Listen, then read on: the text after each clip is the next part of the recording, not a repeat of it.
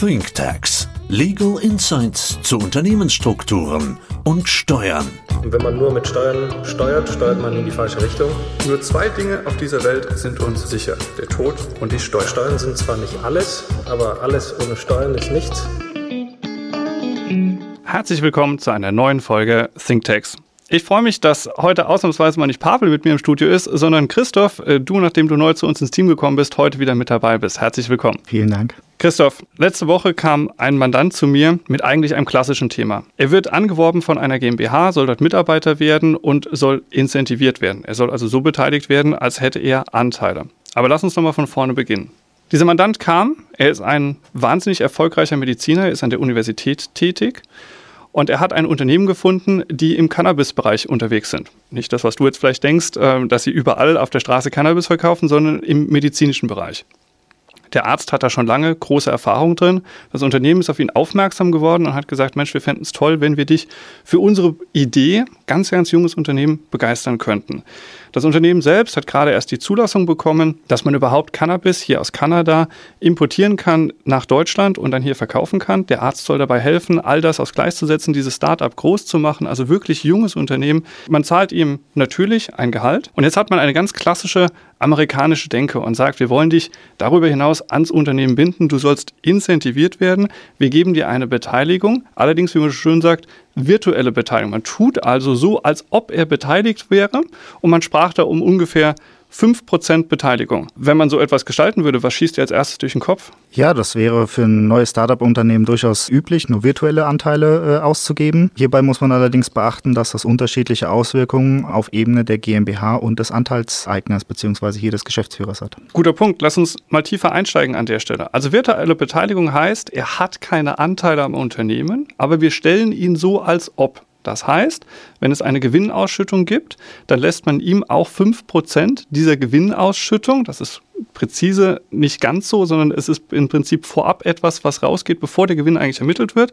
Das lässt man ihm zukommen und auch für den sogenannten Exit-Fall, wenn also das Unternehmen mal verkauft wird, auch dann bekommt er 5%. Was sind denn die Unterschiede auf Ebene der GmbH? Gut, bei der Gesellschaft sind diese Zahlungen, obwohl das eigentlich eine Gewinnausschüttung ist, ganz normaler äh, Lohnaufwand und der Arbeitnehmer erhält dann korrespondierend Einkünfte aus nicht selbstständiger Arbeit. Das liegt darin begründet, wenn er nur so gestellt wäre, als hätte er eine Beteiligung, dann hat er eben keine Gesellschafterrechte inne, deshalb ist alles Lohnaufwand. Das heißt, lass uns mal ein Beispiel machen.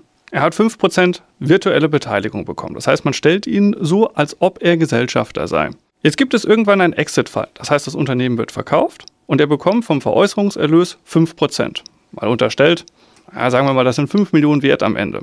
Dann wären die 5% 250.000 Euro, die ihm zuflössen. Das wäre jetzt was? Das mindert zum einen die Steuerlast auf Ebene der Gesellschaft, weil es einfach ein Gehaltsaufwand ist und damit auch den zu versteuernden Gewinn und die Steuerlast der Gesellschaft. Das heißt, die GmbH würde eigentlich sogar einen Tick besser damit fahren. Das ist richtig. Welche Auswirkungen hätte es denn bei ihm? Ja gut, bei ihm würde er im Zeitpunkt dieser Auszahlung dann einen zu versteuernden Arbeitslohn haben und damit ist er dann bei 250.000 Euro ganz schnell im Höchststeuersatz angelangt. Heißt kurzum, die Hälfte geht weg, die Hälfte geht an den Staat. Ganz genau. Das habe ich ihm auch erklärt. Dann sagt er, okay, verstanden, das ist das, was Sie angeboten haben. Gibt es denn eine Alternative? Und klar, als Alternative schießt einem sofort durch den Kopf, könnte man ihn nicht direkt beteiligen. Dass er also beispielsweise 5% wirklich am Unternehmen erwirbt. Macht das einen Unterschied? Das könnte man alternativ machen. Das hat aber durchaus steuerliche Unterschiede. In dem Falle wäre er Gesellschafter. Und sofern jetzt eine Zahlung aus dem Unternehmen auf Basis dieser Beteiligung entsteht, hat er Einkünfte aus Kapitalvermögen. Und wie würde sich die Steuerlast dort bei ihm auswirken? Er hätte quasi ein Dividendeneinkünfte bzw. Veräußerungsgewinne und die wären im Rahmen der Abgeltungssteuer oder des Teileinkünfteverfahrens steuerpflichtig. Und dann hätte er eine Steuerbelastung zwischen 26,5 und 28,5 Prozent. Aber verglichen mit dem Spitzensteuersatz, den wir vorher erwähnt haben, würde er schon mal deutlich besser fahren. Das ist richtig. Das Problem wird natürlich sein, lässt man ihn überhaupt Gesellschafter werden? Denn die GmbH die hat im Moment nur eins, was wertvoll ist. Das ist die Produktidee an sich. Und die Anteile am Unternehmen ist natürlich das Wertvollste, was es gibt für die GmbH.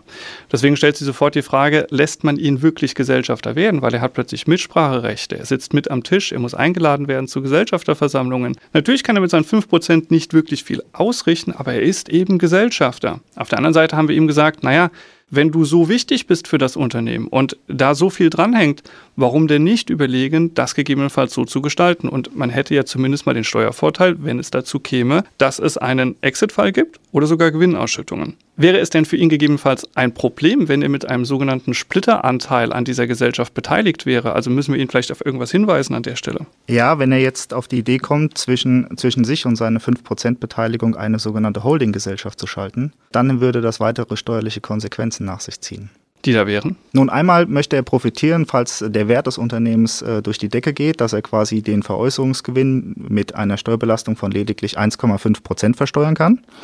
Auf der anderen Seite, sofern laufende Dividenden ausgeschüttet werden, benötigt man für eine 95-prozentige Steuerfreistellung eben eine gewisse Mindestbeteiligung und die beträgt 10 bzw. 15 Prozent.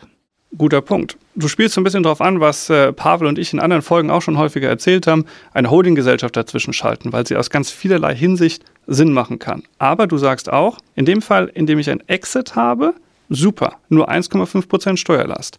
Wenn er aber Gewinnausschüttung bekommt, und das ist vielleicht das Erste, worauf dieses Unternehmen abzielen wird, dann würde er gar nicht besser stehen. Dann bekomme ich also diese 1,5% Steuerlast nicht hin. Was wären es denn dann für Folgen? Also die GmbH hätte dann plötzlich eine Ausschüttung erhalten von der Tochter GmbH, an der sie beteiligt ist. Was hätten wir für eine Steuerlast? Auf Ebene der GmbH würde dann nochmal eine kumulierte Steuerlast von ca. 30 Prozent eintreten.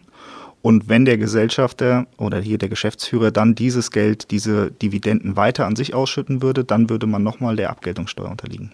Das heißt, 100 werden ausgeschüttet, 30 gehen an Steuer weg auf Ebene der GmbH, die dazwischen schaltet, sind 70. Die 70 schüttet er aus, Darauf nochmal ja, ungefähr 27 Prozent, hängt ein bisschen davon ab, ob er in der Kirche noch Mitglied ist oder nicht. Im Ergebnis hat er dann ungefähr genauso viel, wie wenn er direkt beteiligt gewesen wäre. Also gibt ihm das erstmal keinen Vorteil. Aber der Exit-Fall, und das ist ja wirklich etwas, was interessant ist. Das heißt, Exit-Fall bedeutet, die Anteile an der operativen Einheit werden verkauft. Und jetzt, obwohl er nur einen Splitteranteil hält, hätte er die Chance, den gesamten Erlös nahezu steuerfrei in die GmbH zu bekommen. Und von dort aus könnte natürlich Christoph wieder reinvestiert werden. Absolut korrekt. Das ist für ihn durchaus spannend. Wie sieht es denn aus mit dem Thema Wegzugsbesteuerung und dergleichen, wenn er so einen Splitteranteil hält? Das ist ein Problem. Also äh, wenn der Gesellschafter zu mehr als 1% beteiligt ist und dann sich überlegt, diese Beteiligung langfristig zu halten und möchte ins Ausland verziehen, dann kommt die sogenannte Wegzugsbesteuerung zum Tragen. Das heißt, im Fall des Wegzugs fingiert äh, der Gesetzgeber einfach, als hätte der Gesellschafter seinen Anteil verkauft und versteuert die stillen Reserven ca. 30 Prozent. Hier ist dann auch relativ wichtig, dass zum 01.01.2022 eine Verschärfung eingetreten ist. Das heißt, bislang innerhalb der EU wurde diese Wegzugssteuer, die dann entstanden ist, gestundet. Das fällt ab 01.01.2022 weg und auch im EU-Sachverhalt ist diese Steuer ans Finanzamt abzuführen. Das heißt, es wäre egal, ob er direkt an der GmbH beteiligt ist, dem Cannabis-Unternehmen, oder ob er eine Holding dazwischen schalten würde. In beiden Fällen hätte er das Problem, wenn er wegzieht, löst er Steuern aus. Genau. Gäbe es ein Vehikel, was ihn davor schützen würde, gegebenenfalls, zu sagen, wenn ich mich an einem Unternehmen beteilige, ich hätte trotzdem gerne die 1,5 Prozent Steuervorteil, die du gerade angesprochen hast, und die vor einem Wegzug schützen könnte? Zum Beispiel das Thema einer Familienstiftung? Er könnte überlegen, dass er die Anteile auf eine Familienstiftung überträgt. Das müsste er allerdings zu einem Zeitpunkt machen, in dem die Anteile noch keine signifikanten Wertsteigerungen hatten, weil durch seinen fünfprozentigen Anteil kommt er grundsätzlich nicht in die erbschaftssteuerlichen Begünstigungsnormen hinein. Genau, das müssten 25 Prozent sein, 25, richtig? genau. Das heißt, das wird er niemals erreichen. Das wird man ihm auch zu Recht an der GmbH so nicht gewähren. Aber wenn er das Modell von Anfang an richtig aufsetzt, dann könnte man ja in der Tat überlegen, ob sich zum Beispiel die Stiftung direkt an dem Unternehmen beteiligt. Gegebenenfalls auch gegen Cashzahlung. Genau. Aber heißt doch zusammengefasst Folgendes. Natürlich kann man das so machen mit einer virtuellen Beteiligung. Relativ einfach, relativ simpel. Man muss zwar genau definieren, was ist denn eigentlich ein Exit-Fall, wann liegt der denn vor, weil es können ja auch Vermögenswerte von der GmbH verkauft werden, stellt sich sofort die Frage, wenn ich 30 Prozent verkaufe, 40%, Prozent, 50%, Prozent, habe ich dann einen Exit-Fall. Das heißt, man hat relativ viel, was man regeln muss. Der Regelungsgehalt ist hoch, aber es ist einfach. Für ihn der Nachteil, er ist im persönlichen Einkommensteuersatz drin. Und wenn das wirklich ein Exit wird, wovon alle ausgehen, wo es dann viel Geld gibt, dann hat er natürlich auch eine hohe Steuerlast. Er könnte überlegen, so sagst du, beteilige dich über eine Holding, vielleicht in der Form einer GmbH. Familienstiftung wäre aber denkbar, wenn man das richtig gestaltet. Und dann hätte er die Chance, zumindest die Chance, dass wenn es einen Exit gibt, dort eben eine relativ geringe Steuerlast zu haben, was wiederum, und das hast du auch gesagt, nur dann Sinn macht, wenn er aus der GmbH wieder raus selbst weiter investieren will. Wenn er das sowieso alles ins Privatvermögen holt, um sich ein Ferrari zu kaufen, hat er im Prinzip mit Zitronen gehandelt. Aber er wahrt sich die Chance. Er wahrt sich die Chance, genau. Also auch dort, Thema wie immer, relativ früh hinschauen. Wenn einmal die Beteiligung da ist und es gesetzt ist, zum Beispiel als virtuelle Beteiligung, dann habe ich im Prinzip keine Chance mehr, irgendwas zu gestalten. Also heute, wenn er mit dem Unternehmen spricht, dann rechtzeitig in die Verhandlung eintreten, einfach die Karten auf den Tisch legen, sagen, warum will ich das und mit den Unternehmen sprechen. Denn wenn er wirklich so wichtig ist für das Unternehmen, warum sollte er das am Ende nicht vielleicht sogar hinbekommen? Super, Christoph. War spannend mit dir. Ganz herzlichen Dank. Ich freue mich auf unsere nächste Folge. Danke auch.